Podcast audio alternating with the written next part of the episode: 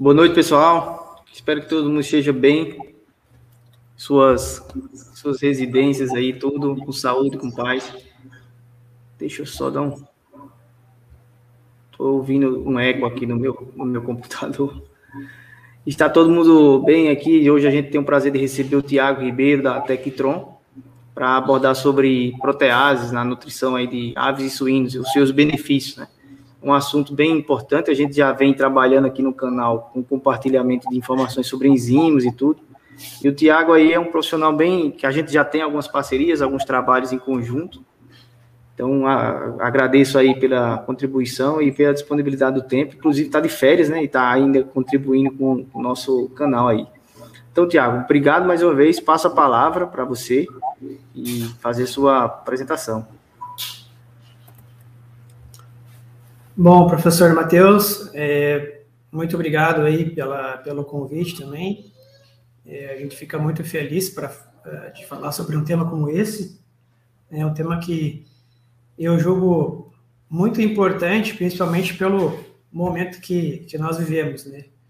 Nós estamos numa era de alta nos preços das principais commodities, né? Isso não apenas na, na produção animal como um todo, né? Mas basta a gente ir aí ao supermercado, ao, ao posto de gasolina, né? Para observar o quão caro está o, o custo de vida do, do brasileiro, né? E eu tenho certeza que as proteases, é, falando aí da, da alta dentro da produção animal, elas podem contribuir muito para a redução, principalmente dos custos de produção com alimentação de aves e suínos. Né? Uhum. Mas, é, antes de a gente falar especificamente sobre proteases, é preciso a gente relembrar um pouquinho né, sobre o que são as enzimas né? Afinal, as proteases elas são são enzimas, né? Nós estudamos enzimologia desde os tempos da escola, né, no segundo grau. Aí depois no início da, da graduação, quem é das agrárias aí, da zootecnia, da agronomia, da medicina veterinária. E isso é muito importante a gente relembrar, né, antes de a gente falar de proteases, sobre o que realmente são as enzimas, né? Então, o que são enzimas? As enzimas elas são substâncias orgânicas produzidas pelas células capaz de, de catalisar reações químicas, podendo sintetizar ou degradar substratos químicos e transformar um composto orgânico em outro. Eu costumo dizer que sem é, a presença das enzimas nos animais, né, para quem não sabe, todo o animal ele secreta endogenamente enzimas, né? É, sem a presença dessas enzimas, não existem, não existe o metabolismo, né? Então, não existe a transformação nos macrocomponentes em nutrientes para os animais. Então, elas são extremamente importantes na alimentação dos animais. São elas que são as responsáveis por catalisar as reações químicas decorrentes da transformação do alimento em carne, leite e ovos. Mas existem algumas regras básicas aí no que diz respeito às enzimas. Né? Uma delas é que eh, elas são extremamente específicas à presença de um substrato. Né? É, ela, as enzimas elas são substrato dependentes e, e esse substrato é extremamente específico para cada determinada enzima. Né? Então, por exemplo, dentro do, da digestão das proteínas, o principal substrato da utilização das proteases, o principal substrato são as proteínas, né? Então, elas se juntam a esses substratos, iniciam o processo de degradação desse, desse componente e transformam em outro microcomponente que, que é utilizado no metabolismo, seja de uma ave, seja de um suíno. Né? Então, como, conforme eu já disse anteriormente, é, as enzimas elas são produzidas pelo próprio organismo dos animais. Né? Então, a gente tem aqui o exemplo é, de um suíno, a gente tem o exemplo do trato gastrointestinal de uma ave também. Então, por exemplo, lá na boca do suíno, a gente já tem uma secreção enzimática, que é da amilase salivar. Né? É, no estômago do suíno, a gente tem produção enzimática também, né? Lá no estômago das aves, que é o proventrículo, a gente tem também secreção enzimática, a gente tem proteases endógenas sendo secretadas no estômago desses animais. A gente vai para porções intestinais, novamente a gente tem secreção de proteases novamente, a gente tem secreção de milase, a gente tem secreção das lipases, que são as principais enzimas envolvidas no processo de digestão dos alimentos. Né? Só que é importante a gente lembrar que, principalmente no início da vida desses animais, a secreção dessas enzimas endógenas ela é muito pequena, né? Aqui a gente tem um gráfico que expõe né, a secreção de, de enzimas da, da amilase, da lipase da protease nos primeiros dias de vida das aves, né? Faltou aqui embaixo a barrinha dos dias, mas é, o pico de secreção endógena nas, nas, aves, ele vai ocorrer, né? Quando a gente fala em aves, a gente tem que lembrar das galinhas, né? Tem gente, bastante gente assistindo aí que esse pico de secreção ele ocorre lá por volta do 14º, 15º dia de vida da ave. Né? Se a gente for pensar num frango de corte que vive, vamos arredondar aí, 45 dias, né? É, 15 dias é um terço de vida dessa ave. Então é muito tempo, né? Quando a gente vai para os suínos, a mesma coisa, né? Então esses animais, eles demoram, ah, aí o suíno gira por volta da, da quinta, sexta semana de vida, mas enfim, é importante a gente lembrar que é, o animal já não nasce pronto, né? As enzimas já não são prontamente específicas para a utilização, né? Com exceção aqui a gente está vendo da lactase nos suínos, né? Que já no início são secretadas para aproveitamento do leite, né? E o que que acontece? Quando a gente tem essa essa baixa eficiência enzimática, obviamente depois, quando o animal ele vai ficando mais velho, a secreção ela aumenta, mas ainda assim é, ela não é eficiente para o aproveitamento de todo o alimento. Então, existe uma grande porção dos alimentos que eh, eles são indigestíveis, né? Esse aqui é um, um, exemplo de uma literatura um pouco antiga, é verdade, mas serve para a gente reforçar aqui. Por exemplo, o processo de digestão das proteínas lá no ilho, ele ocorre mais ou menos na casa dos 80%. O que, que isso significa? significa que há 20% de oportunidade, aproximadamente, para o melhor aproveitamento da digestão dessa proteína? Através, por exemplo, de um componente exógeno, de uma enzima exógena. Né? É, então, é aí que entram as, as enzimas exógenas, que são componentes que são produzidos em laboratórios, né? geralmente eles são produzidos através de fungos e bactérias, esses micro-organismos, eles são, é, eu não vou entrar muito a fundo aqui, mas são melhorados geneticamente, e eles passam por processos biotecnológicos, eles produzem essas determinadas enzimas que são coletadas em laboratório e são transformadas em componentes que são utilizados na alimentação animal.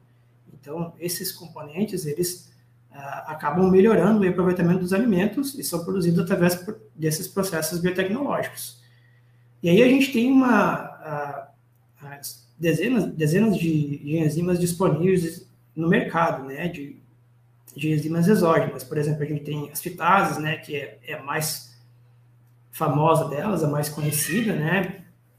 Para quem não sabe, hoje a suplementação de fitase, ela é praticamente presente em todas as fábricas de ração, principalmente para aves e para suínos. É, eu costumo dizer que ela a fitase ela quase que não é um, um, aditivo, ela já é um ingrediente próprio das rações, né? Então, quase não se formou na ração sem fitase. E aí vem a, as enzimas aqui do, do ramo das carboidrases, né? Que tem a xilanase, glucanase, pectinase, celulase, bicelulase, galactosidases, que atuam na digestão dos carboidratos, né? É importante a gente lembrar que é, elas atuam nesses diferentes substratos. Por exemplo, a fitase atua no uh, ácido fítico também, também conhecido como fósforo fítico, né? Perdão. E, e as carboidratos, né, que eu comentei, atuam nos diferentes carboidratos. E aí a gente tem a, as amilases também, que atuam no substrato amido, né? A gente tem as lipases, que atuam no substrato, uh, nos lipídios, né, nas gorduras, nos ácidos graxos. E a gente tem as proteases, que são enzimas exógenas que uh, atuam na degradação das proteínas. Uh, no entanto, a atividade dessas enzimas exógenas, obviamente, ela também é, é, influ é, influenciada por alguns fatores, como, por exemplo, a espécie animal que se utiliza, né? Então, a eficiência ela também é diferente de uma ave, de um suíno, né? A fase de criação, né? Então, o efeito de uma determinada enzima, ele também depende do, da idade do animal, da fase que ele se encontra. Né? Então, o efeito nas fases iniciais é um pouco diferente lá para as fases mais finais do processo de produção desses animais. Né? Obviamente que a condição animal, né, um animal que está doente, por exemplo, ele pode ser, a suplementação de, de enzima pode afetar também esse animal. O próprio tamanho do, do trato gastrointestinal, né, TGI ali, o, o trato gastrointestinal, ele também atua, né, porque dependendo do tamanho do trato gastrointestinal desse animal, ela vai passar mais ou menos tempo agindo sobre aquele substrato. Então, o tamanho do, do TGI, ele também interfere na atividade dessa enzima. Está um pouco relacionado também com a idade do animal, né? Então, um animal mais jovem, ele tem o intestino menor, né? Um animal mais velho, o intestino já é maior, né? então a enzima fica mais tempo agindo sobre ele. O próprio pH do meio, aí a gente entra num ponto muito importante, a gente vai ver mais adiante um pouquinho ali que há uma diferença de pH ao longo do TGI tanto da ave quanto do suíno, né? E como elas é, são, são extremamente sensíveis, dependentes de um pH ótimo para a sua, para sua eficiência, é importante a gente lembrar que o pH diferente do, do TGI do animal ele pode interferir no seu efeito. A própria concentração da enzima, né? Eu vou fazer um parênteses aqui também falar do, do, do exemplo da fitase. Hoje a gente tem fitases aí é, de alta atividade, 5 mil, 10 mil, né? E quanto maior a concentração dessa enzima, maior o efeito sobre esse substrato, né? Então, a própria concentração da enzima, ela também interfere. Obviamente que também o tipo de substrato, né, também vai interferir na ação de, dessa enzima. Se ela é substrato dependente, ela depende de um substrato para ter a sua ação. Então, se, quando ela é muito concentrada, existe muito substrato, às vezes também a atividade dessa enzima ela pode ser influenciada, e a gente tem também, por exemplo, a presença de inibidores enzimáticos, né? Aí, falando especificamente das proteases, a gente tem os inibidores de tripsina, né? É, que também interferem na atividade enzimática. Obviamente, quanto mais inibidor de tripsina presente, né, que são é, fatores institucionais presentes no farelo de soja, é, uma, uma enzima exógena vai ter um pouco mais de dificuldade para agir sobre esse inibidor. Né? Porém, os resultados da literatura, as pesquisas aí têm mostrado que a maioria das, das proteases comerciais, elas têm boa resposta sobre esses inibidores de tripsina, então elas são capazes de, de inibir a ação desses, desses inibidores de tripsina, né? É, bom, mas como é que funciona, né? É, entrando aqui um pouquinho no processo de, de digestão das proteínas, né?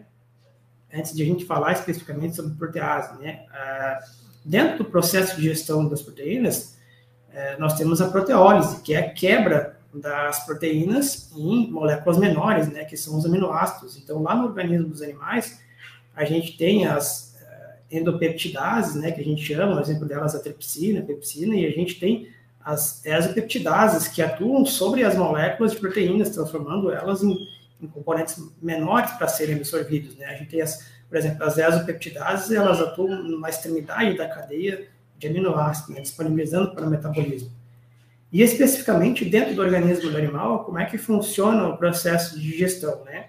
É importante a gente frisar e lembrar que é, o processo de digestão das proteínas ele passa por algumas fases diferentes, né? Ela se inicia lá no estômago, onde a gente tem a secreção de HCl, né? Bom, a gente tem um ambiente extremamente ácido no estômago, o pH do estômago de uma ave, de um suíno, ele gira aí por volta dos 2 e 3 aproximadamente é, onde esse pH é ácido acaba ativando o pepsinogênio em pepsina, que atua, no primeiro momento, na transformação das proteínas em peptídeos.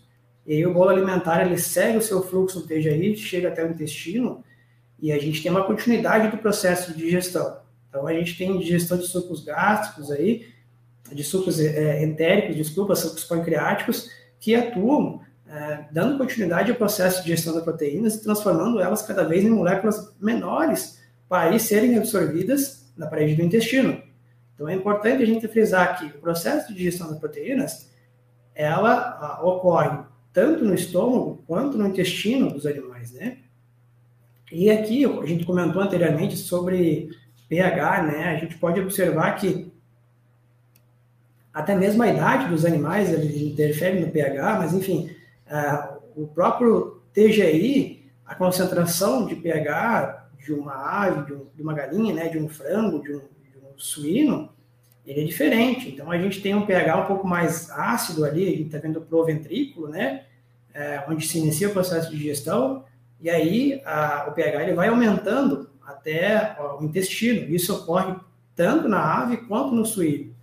Então, a concentração, o, pH nesses animais, ele é diferente no TGI. Então, ele tende a ser mais alcalino à medida que eu vou avançando no TGI desses animais. E é por isso que a Tectron, ela acredita que o conceito é, da utilização de proteases é, exógenas, ele deve seguir o mesmo processo de digestão das proteínas. Então, é extremamente importante a gente pensar que as proteases que são utilizadas, elas têm uma atividade tanto em um ambiente ácido, né, quanto em um ambiente mais alcalino, né, de neutro para alcalino.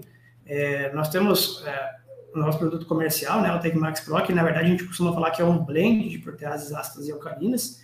Por quê? Porque ele é decorrente e, de um microorganismo fúngico, que é o Aspergillus niger, que tem ação em pH mais ácido, né, e também é, do Bacillus subtilis, que é o que, que ele acaba produzindo proteases mais alcalinas. Então, dessa mistura é, de componentes é que nasceu o, o produto que a gente acredita é, que funciona muito bem, principalmente porque nós acreditamos no conceito de que a digestão de proteínas ela é diferente, né? E é extremamente importante a gente pensar também quando a gente trabalha com enzima que nós precisamos garantir que a suplementação do aditivo nas fábricas de ração, é, que nós vamos encontrar depois nas rações é, os níveis, as, as, atividades enzimáticas que nós adicionamos nas rações. Então, é, na Tectron, nós fazemos o processo de recuperação enzimática, nós somos uma das poucas, talvez a única empresa do país que faz o processo de recuperação de protease no laboratório. Então, esses aqui são dados de 2017 e 2019, é, que mostram os diferentes laudos que nós fizemos, né, de, de recuperação de proteases, e aí é, nós garantimos com esse produto aí pelo menos 20 mil unidades, né, a gente obteve uma média aí de mais ou menos 25 mil unidades de protease.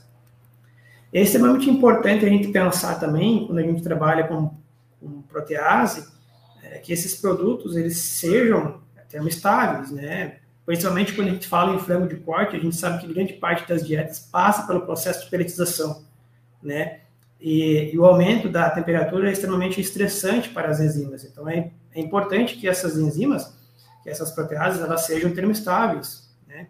Esse aqui é um trabalho que a gente fez em um laboratório parceiro nosso aqui de, de recuperação enzimática da nossa protease em diferentes faixas de temperatura, né? Nós fizemos é, nós submetemos diferentes ações, na verdade, a mesma ração em diferentes temperaturas, né? 60, 70, 80 e 90 graus, né?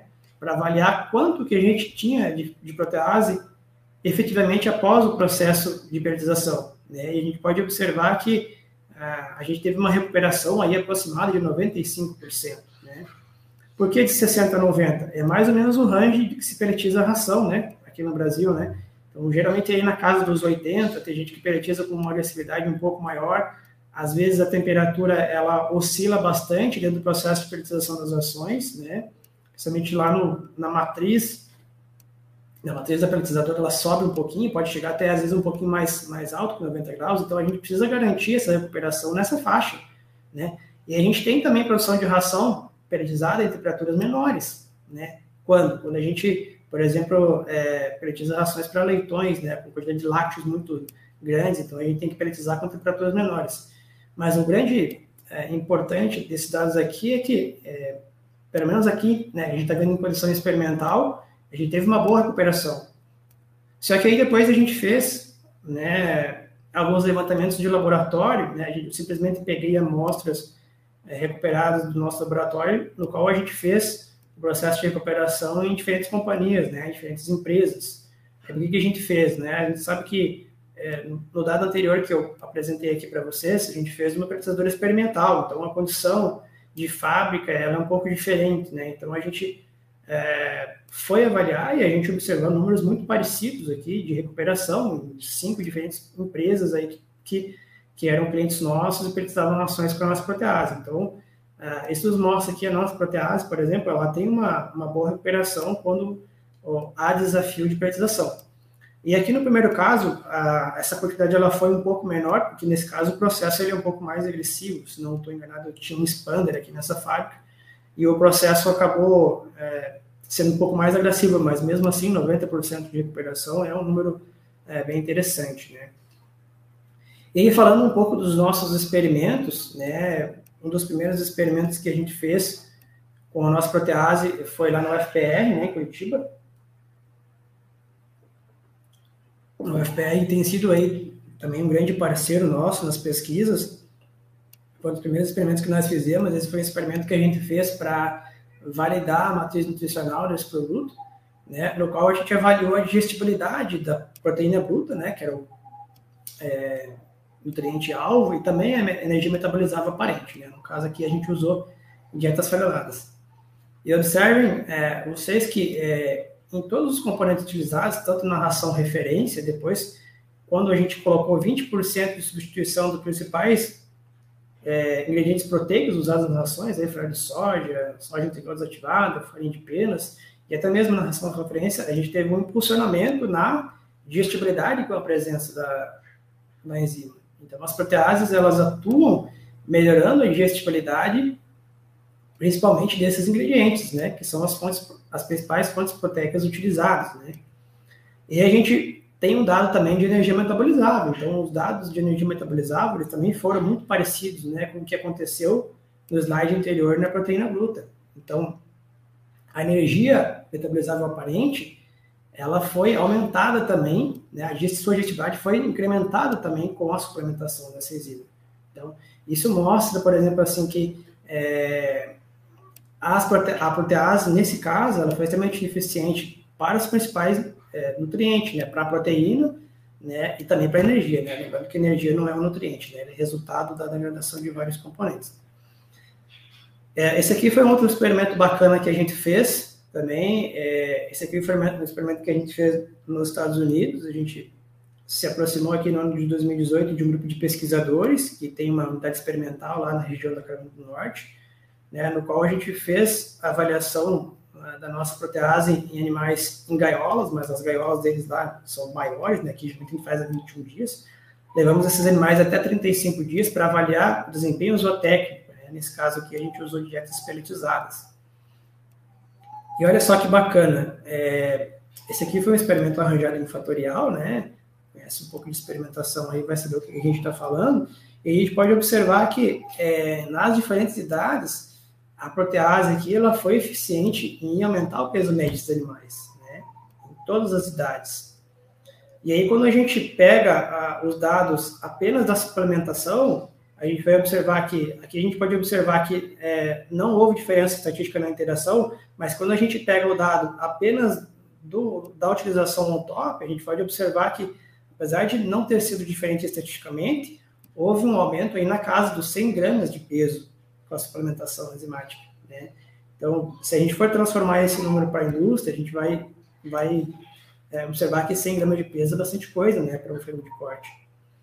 É, esse aqui são os dados de conversão alimentar, né? Bem bacana. A gente pode ver que, que para conversão aqui, o, a deficiência nutricional trabalhada, que se não me engano foi na casa aí dos 5% para proteína e aminoácidos, ela foi eficiente em prejudicar a conversão. Então, os animais tiveram uma pior conversão aí aos 7 dias, tiveram uma pior conversão aí também aos 35 dias, né?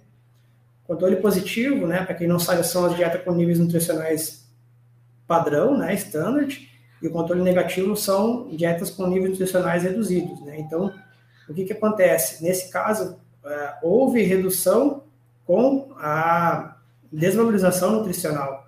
Só que, no entanto, quando a gente olha a conversão ali aos 35 dias, a conversão ela foi menor, né? Apesar de não ter encontrado é, interação, olha só que bacana. Quando a gente avalia aqui o controle positivo e o controle negativo e o controle negativo mais a suplementação enzimática, a gente pode observar que a, a suplementação devolveu a conversão alimentar encontrada nos animais com a dieta standard, a dieta controle, né?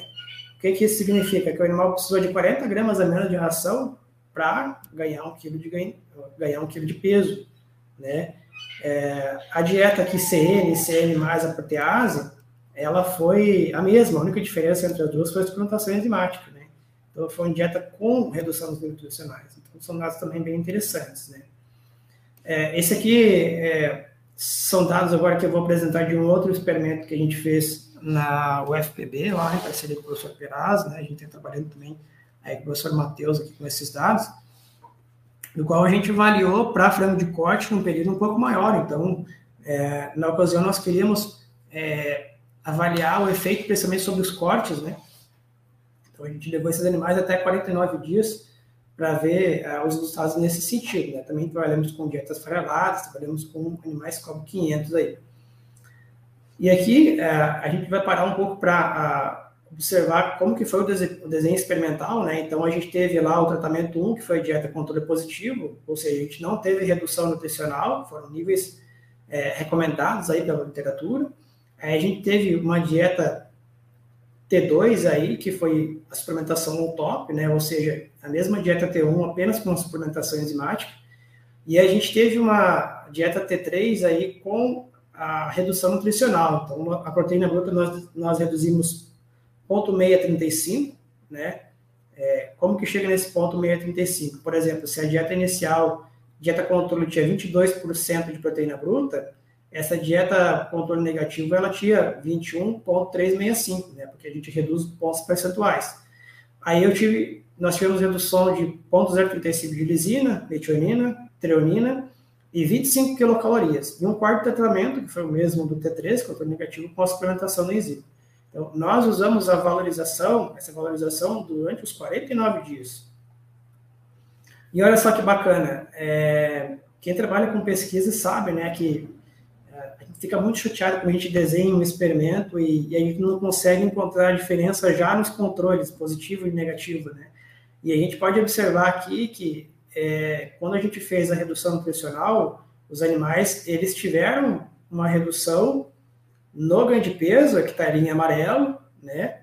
E uma piora na conversão. Então, o ganho de peso, ele caiu ali de 13,300 para 2,995, né? Então, uma redução de 300 gramas e a conversão ela subiu, né, de 1,940 para 2, então a conversão ela piorada. É, só que quando a gente olha para a suplementação enzimática, tanto na dieta T2 ali, que é controle mais enzima, a gente teve uma melhora na dieta controle. Por quê? Porque a gente reduziu a conversão e a gente aumentou o ganho de peso de 13,300 para 13,570, né? E a nossa conversão, ela foi reduzida de 1,94 para 1,83 né?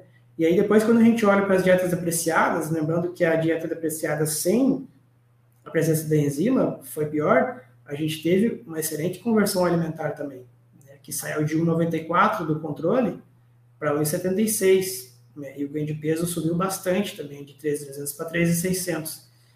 Então, é extremamente é, bacana, interessante, bacana a gente ver que é, nas nossas condições, no qual a gente avalia esse produto para frango, a gente tem uma, uma, um, incremento principalmente em conversão alimentar. Né? Bem, são dados bem interessantes. E aí a gente vai para os dados de rendimento de carcaça, né?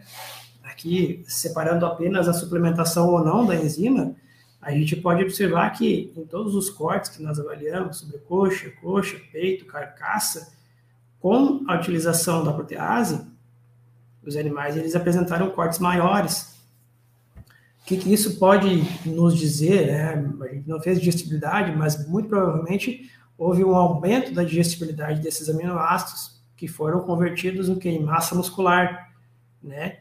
Então, é, quando a gente fala em conversão alimentar, a gente fala tudo, né? Então, um animal, é, conversão alimentar, o peso está relacionado, né? Mas quando a gente fala em peso, é osso, é é, é, gordura, né? E é interessante quando a gente olha para os dados de rendimento de carcaça, porque a gente está falando em carne, que é o que o mercado quer. Então, os dados nos, nos dizem, né? Esses dados aqui, que a as proteases, elas são importantes para a gente aumentar os principais cortes, para a gente ter é, benefício também no que diz respeito a rendimento lá no frigorífico.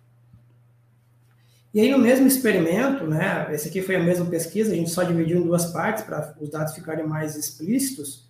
É, a gente fez avaliação da, de diferentes valorizações até os 49 dias. Tá? Então, esse aqui é um experimento que foi feito no mesmo lugar, nós avaliamos os mesmos parâmetros, só que a gente di diferenciou as matrizes que nós usamos no experimento. Então, por exemplo, é, nós tivemos os três controles, né? A dieta controle negativo, como nós tivemos as cinco fases, inicial, inicial, crescimento, engorde, final, né? Nós, nós tivemos diferentes é, valorizações de aminoácido e diferentes valorizações de energia, né?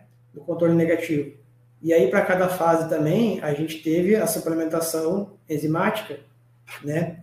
E o que, que aconteceu? Né? Esses aqui são os dados que a gente separou por fase, né? já que a gente trabalhou com uma matriz diferente. É... Aqui, nos primeiros sete dias, não conseguimos observar ainda muita coisa, mas de 8 a 21 dias já observamos diferença estatística lá em cima, né? no quadrinho aqui de cima, de 8 a 21 dias, é, no qual a conversão ela foi piorada no controle negativo, depois, com a suplementação enzimática, ela melhorou. Né? O ganho de peso desses animais, que é a barrinha em azul ali, ele também foi maior. Isso estatisticamente. Aí depois a gente olha para os dados de 22 a 35 dias desses animais. Então a mesma tendência ocorreu nesse período.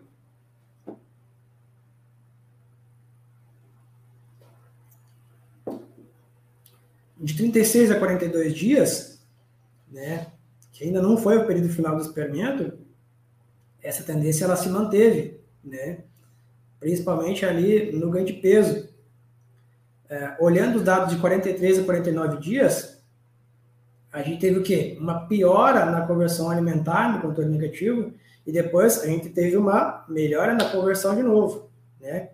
E aí quando a gente olha no período de 1 a 49 dias, né, como a gente observou eficiência nas principais fases, né, a gente pode observar que no frigir dos ovos, no final da avaliação, né, é, o produto ele foi eficiente para conversão e para ganho de peso.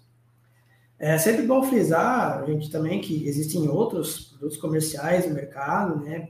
Na maioria das vezes, a, maioria das proteases, ela funciona muito bem, aí as empresas, elas podem, elas são livres para fazer é, a escolha que, é, que melhor é execuível para a sua realidade, né? Esses aqui são dados que, o experimento que a gente fez na, na Colômbia, há uns anos atrás, no qual a gente avaliou aí diferentes proteases, né, todas aí com uma, uma tendência para melhorar o, o, peso médio e também a conversão alimentar. Né? E quando a gente tem uma melhora na conversão alimentar, a gente, te, a gente também pode ter uma redução no custo da carne. Então, ou seja, as proteases, é, como a gente viu também no, no desenho anterior, né, do, do experimento que a gente fez lá na, na Federal da Paraíba, então, as proteases, como elas reduzem a conversão, elas têm por característica, na maioria das vezes, também melhorar o rendimento de carcaça, né?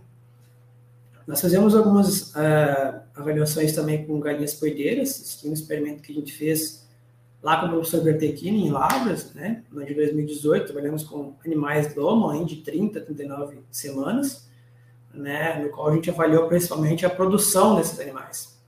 E olha só que bacana, né? São dados muito parecidos com o que a gente encontrou para filme de corte. Então, é um desenho experimental também muito parecido. Então, a gente teve uma dieta padrão, né? Controle positivo. Uma segunda dieta controle negativo, também com uma depreciação muito parecida dos outros experimentos. E uma terceira dieta com a suplementação enzimática, em segundo controle negativo. É, o que a gente pode observar, de novo, né?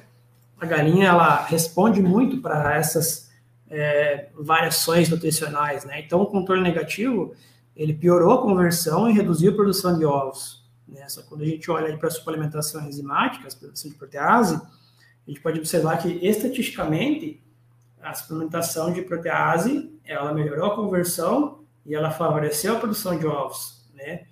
E a gente pode, alguém pode falar assim, ah, mas o controle lá positivo, ele foi igual ao controle negativo com a enzima. Muito bem, mas a dieta 3 ali, ela é uma dieta mais barata, né?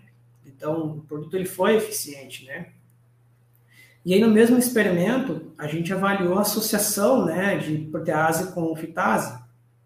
Então, a gente teve é, um outro controle negativo, no qual a gente fez uma valorização um pouco diferente, mudamos de 25 para 50 quilocalorias de depreciação, do controle negativo, né? Fizemos a mesma valorização para proteína e aminoácidos, mas a gente teve uma valorização de cálcio e fósforo, né? E um terceiro, tratamento, é, um terceiro tratamento com é, a suplementação de protease mais fitase. E um quarto tratamento dobrando a dose de fitase.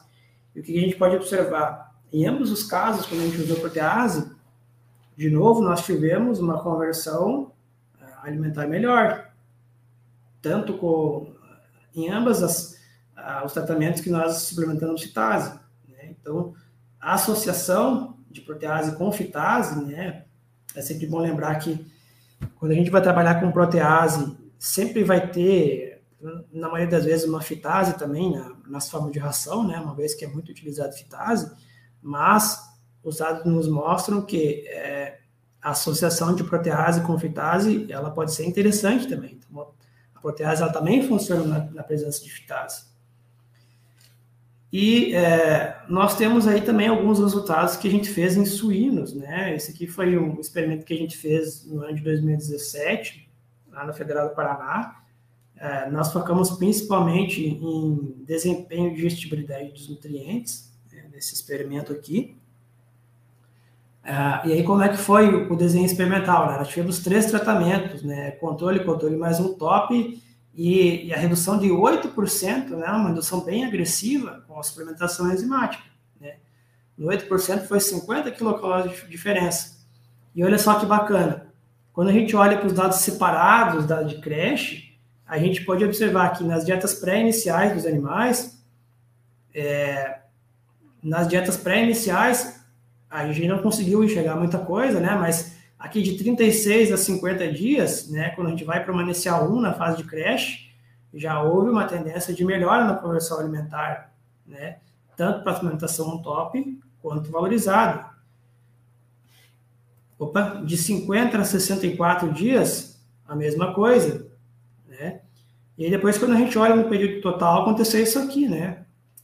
É, em ambos os casos, quando eu fiz a suplementação aqui é, de protease, né, eu tive um aumento do GPD e uma redução da conversão alimentar. Né? Então, é, são dados muito parecidos com o que a gente encontrou anteriormente nos frangos de corte. E aí, no final da avaliação, a gente levou esses animais até 125 dias, a gente pode observar um efeito muito parecido, principalmente para a conversão. Então, também em suínos, a suplementação de protease ela foi eficiente, né? Os animais eles reduziram a conversão, né? Com a suplementação de proteases, né? O que, que pode responder é, essa eficiência nos suínos, né? No mesmo experimento a gente fez a digestibilidade desses animais, né? É, e aconteceu isso aqui, né? No, no, no, controle negativo, principalmente, né? quando a gente teve redução de suplementação, é, houve um aumento da digestibilidade da matéria seca da digestibilidade de proteína bruta e também da energia bruta. Então, como os alimentos eles foram mais digestíveis, muito provavelmente esse fato levou à, eficiência em conversão alimentar. Tá? A gente fez um outro experimento mais recente, isso aqui foi o ano passado, se não estou enganado, é, lá em parceria com o professor Lúcio, da, da USP, né? Foi um experimento que a gente fez em granjas comerciais, com um propósito um pouquinho diferente, a gente queria avaliar diferentes doses, né? Então a gente foi dobrando a dose da enzima, por mais de 64 a 133 dias, e a gente pode, pode observar uma tendência muito boa aqui, até 250 gramas de protease, né? Com melhora na conversão alimentar. O que que isso nos indica? Lembrando que isso aqui foi um top, né? Então, é, a gente colocou sem valorização, mas é, nós conseguimos 50, 50 é, gramas de ração a menos por quilo de ganho de peso, com a dose convencional de 125. Depois, dobrando a dose, uma economia de 100 gramas de ração por quilo de ganho de peso. Né? Então, também é muita coisa para a indústria do suíno. É, a dose de 500 gramas aqui, ela subiu um pouco a conversão alimentar, mas mesmo assim uma economia de 47 gramas de ração. Né? É, a dose de 500 ela ficou um pouco assim fora de mercado, mas a gente foi um experimento que a gente fez para ver até onde que a gente pode chegar no, no suíno, né? A gente pode ver que de 125 a 250 gramas por tonelada foram resultados bem satisfatórios, né? E assim, pessoal, para a gente ir aí para o final, né? O, o que, que, é importante a gente lembrar do porquê que a gente usa é, proteases em dietas para aves para suínos, né? A gente usa proteases para reduzir o efeito dos fatores antinutricionais. A gente sabe que, principalmente, é, o farelo de soja, né, que é a principal fonte proteica aí, usada em rações para aves e para e suínos, ele é carregado de fatores antinutricionais que é, reduzem o efeito da, é, das proteases endógenas no intestino e existem diversos relatos aí na literatura que mostram que as proteases elas podem diminuir a atividade desses fatores antinutricionais. E aí o, o desempenho zootécnico desses animais ele é favorecido. Né? A gente viu aí em, em, diferentes ocasiões, para fim de corte, para suíno, que elas têm potencial de melhorar a digestibilidade dos alimentos. Né? Por quê? Porque elas, elas favorecem o processo de digestão, e com isso a digestibilidade ela é favorecida e os dados são refletidos em performance. Uh, a gente adiciona proteases nas dietas para melhorar a saúde intestinal desses animais. Porque é, o que, que significa é, baixa eficiência no aproveitamento de proteína? Significa excesso de nitrogênio no intestino dos animais. Né? E esse nitrogênio ele vai ser fermentado, ele vai servir de substrato para as principais bactérias patogênicas, aí uma cólio, né, um clostridium, quando a gente tem a suplementação de enzima, a gente tem redução desse substrato. Então, ele é retido no organismo animal, é transformado em músculo. Né? Consequentemente, a gente tem um baixo, é, a gente pode ter um baixo desenvolvimento desses micro-organismos patogênicos. É, a gente suplementa proteases para trabalhar com nutrição de precisão. Por quê? Porque quando a gente faz a principalmente a gente trabalha com matrização da enzima, a gente reduz a quantidade de proteína bruta das dietas, né, com um desempenho similar a animais recebendo níveis maiores. Então a gente acaba formulando com uma precisão maior, né? A gente usa é, proteases nas dietas para ah, complementar a ação de enzimas endógenas. Né? A gente viu, né, também que é, os animais eles secretam né, lá no seu TGI também proteases, mas às vezes em quantidades insuficientes. Então, sempre que a gente faz a suplementação, a gente tem aí um reforço da, da secreção, um reforço de suplementação de enzima e favorecimento do processo de digestão no organismo desses animais. E a gente é, adiciona protease para reduzir o impacto ambiental, né? A gente comentou ali anteriormente que é, proteína em excesso ele vai servir de aporte para microorganismo. Ele vai ser excretado também. Então ele vai cair no meio ambiente. A gente sabe que o nitrogênio hoje é, ele é um problema, né? O nitrogênio fósforo, principalmente quando a gente fala em suíno, né? Foi muito mais no passado é, não tão distante, hoje é um pouco menos, mas mesmo assim a gente precisa se preocupar com o impacto ambiental. E quando a gente tem a utilização desses, é, desse produto, a gente tem é, de novo, eu repito, retenção de nitrogênio, a gente tem menos excreção. E principalmente a gente tem redução de custo. Né? Conforme a gente comentou lá no início, a gente está no momento em que está tudo muito caro, né? E a ração está extremamente cara. Né? Um dos caras responsáveis para o aumento do custo das rações é esse cara aqui, né? Que é a soja. É, esse aqui são dados que eu peguei aqui do Paraná, mas só para a gente ter uma ideia, são dados de é, bem recentes aí que eu fiz essa semana, no qual a gente pode ver o quanto que subiu a soja, né? Se a soja sobe, o frade de soja também, né? Principal é, ingrediente proteico usado nas dietas. Então, de dois anos para cá, a soja ela dobrou de preço. Né? Com esse é, aumento de preço, é, as rações ficaram todas muito caras, porque praticamente não existe ração sem frade de soja para milho, para frango e para suíno, né? E nas nossas é, investigações, a gente pode observar que com a suplementação de protease, geralmente a gente tem uma economia aí mais ou menos de 20 kg de farelo de soja né, com o uso desse produto. Né? Por quê? Porque quando a gente trabalha com a suplementação de protease nas ações, a gente pode formular rações com menos proteína. Se a gente formula com menos proteína, a gente formula com menos soja, que é um dos principais responsáveis pela proteína bruta da dieta, né? Então, esses aqui são dados de exemplos de dados da, de dietas experimentais que nós fizemos, né? A gente pode observar que do controle positivo, né, que são dieta com níveis nutricionais recomendados para controle negativo, a gente teve uma redução aí de mais ou menos 20 kg de farinha de soja. E aí, se a gente for fazer, é, trazer isso para a indústria, né, por exemplo, assim, uma fábrica que produz aí na casa das mil toneladas dia, a gente tem uma redução aproximada de 20 toneladas de farinha de soja. Então, é bastante coisa, né? Uma carreta por dia aí de, de farinha de soja. É, obviamente que esse, esses, essas contas, assim, elas são indícios do potencial desse, desse produto, né? Quando a gente vai levar isso para a indústria, tem outras contas que a gente precisa fazer, preço do farelo, preço da enzima, enfim, né?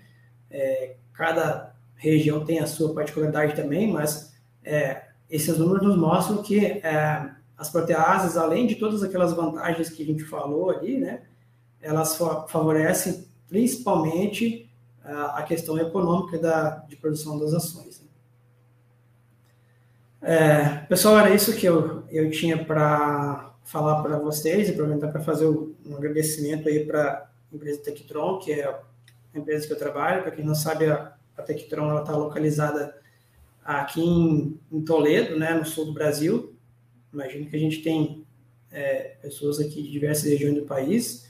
Então, Toledo está aproximadamente aí 160 quilômetros de Foz do Iguaçu, né, das Cataratas.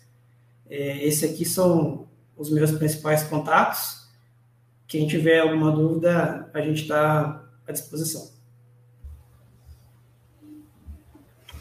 Maravilha, Tiago. Obrigado e parabéns pela apresentação.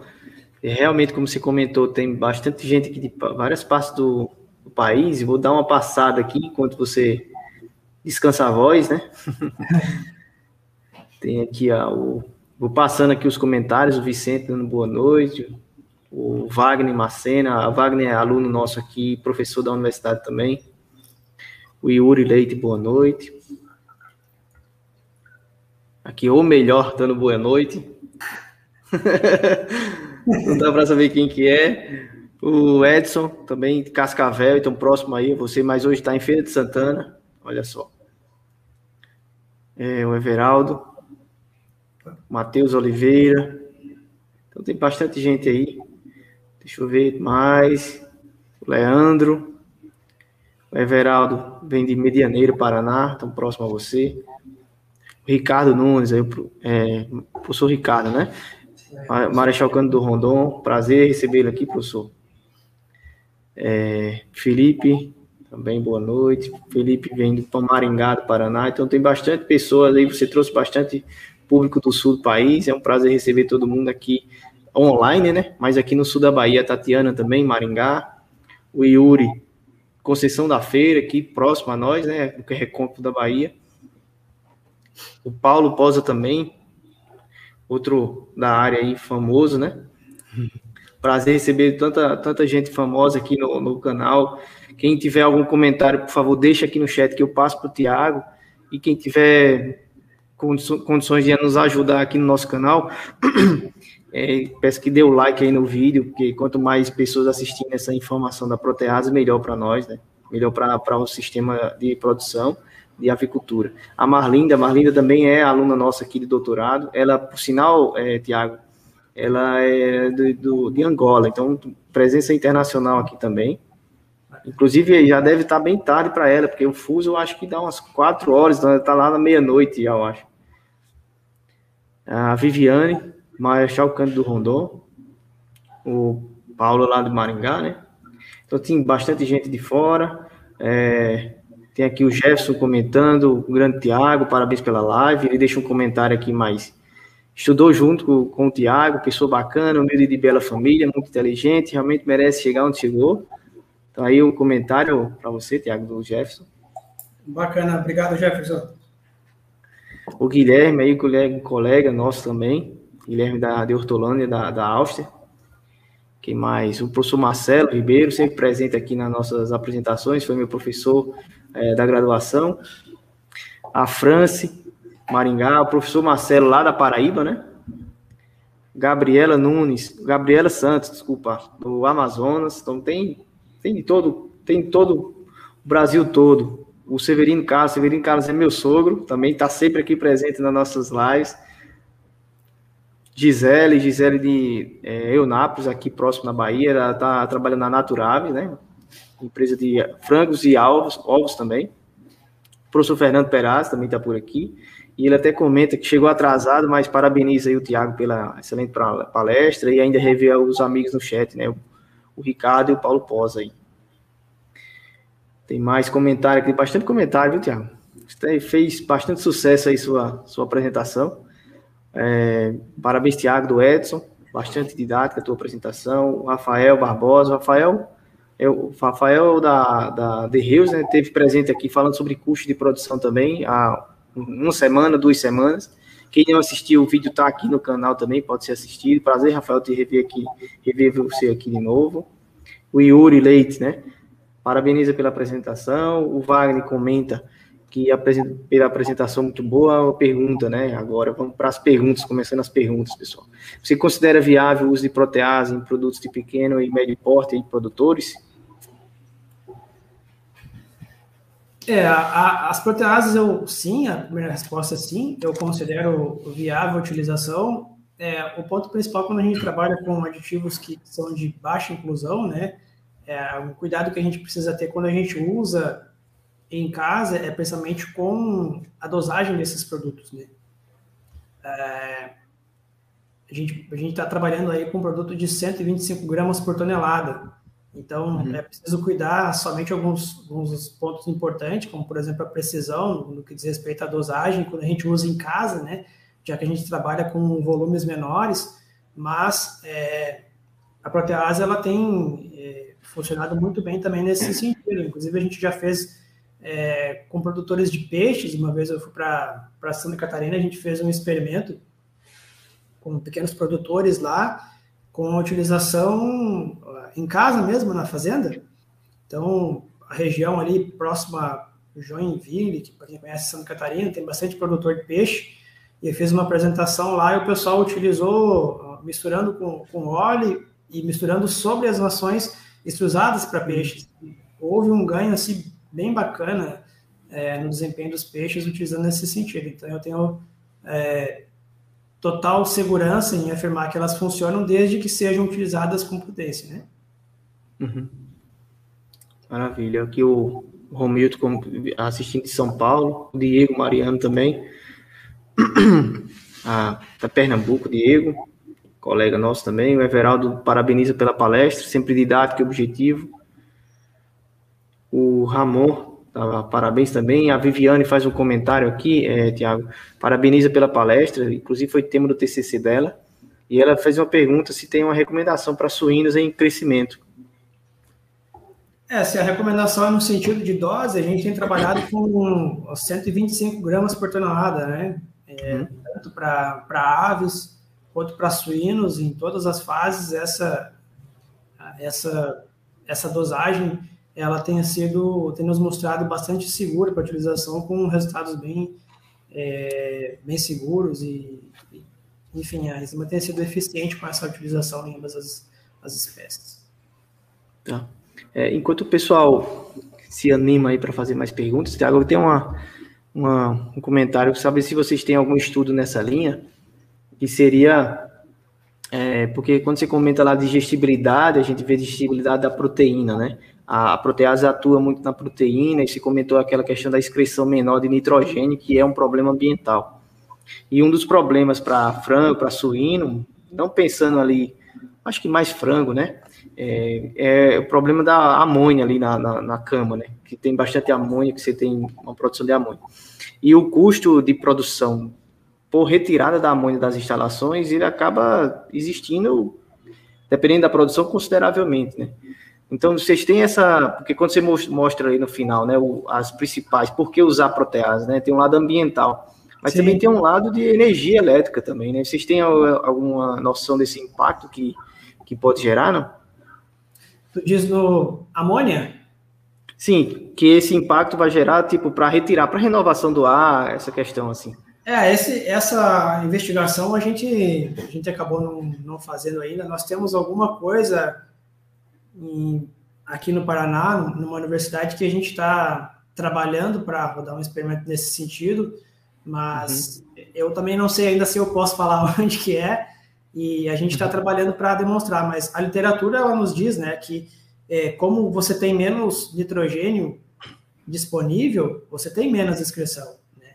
Uhum. Então, muito provavelmente, obviamente que existem variáveis que podem interferir nessas respostas. Né? É, trabalhar com amônio também é um pouco complicado, porque ela volatiliza bastante, mas Isso. a gente tem um projeto aí para trabalhar nesse sentido, mas é, ainda não está em fase de, de tramitação e, e, sim, sim. É que essa coisa é uma coisa interessante, porque quando a gente sim. pensa assim no impacto, né, o impacto do ambiente, assim, o impacto da produção, né, é, e tem a questão também, sem nem contar com aquela questão de queima de pata do, da, do, do coxo implantar, condenação de carcaça para salmonelose, né? Todas essas questões que, que estão associadas com aquele excesso de nitrogênio, né? Exatamente. É, e, e é, uma das questões, inclusive no nosso trabalho lá, a gente não fez digestibilidade, a gente justificou Sim, porque fez, né? É, é, um, é um dos aspectos, né? Por exemplo, a protease atua muito na proteína, só que, em virtude dessa mudança de proteína, então, sojas diferentes, milhos diferentes naquela ração, Sim. você vai ter uma disponibilidade ali de aminoácidos também diferentes, né? Sim. Então, ainda não tem. Se eu uso uma soja, pode ser que tenha mais lisina, meteorina, por exemplo. E se eu uso outra soja, pode ser outros aminoácidos que tenham uma, uma maior é, digestibilidade, uma maior disponibilidade em virtude da ação da protease. Né?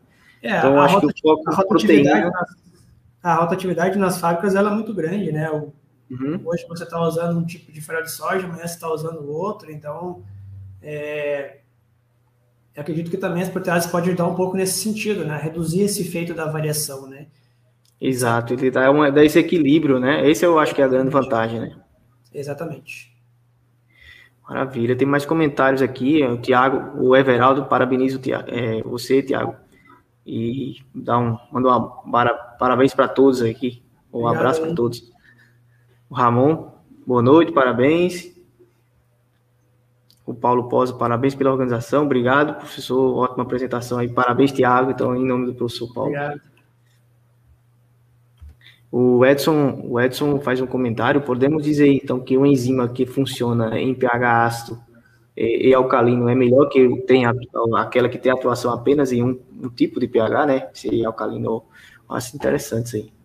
Eu imagino que sim, né? Porque como a gente tem uma variação de, de pH dentro do processo de digestão, a gente tem uma ação lá a nível estomacal intestinal, eu acho que uhum. essa acaba sendo uma grande vantagem, né?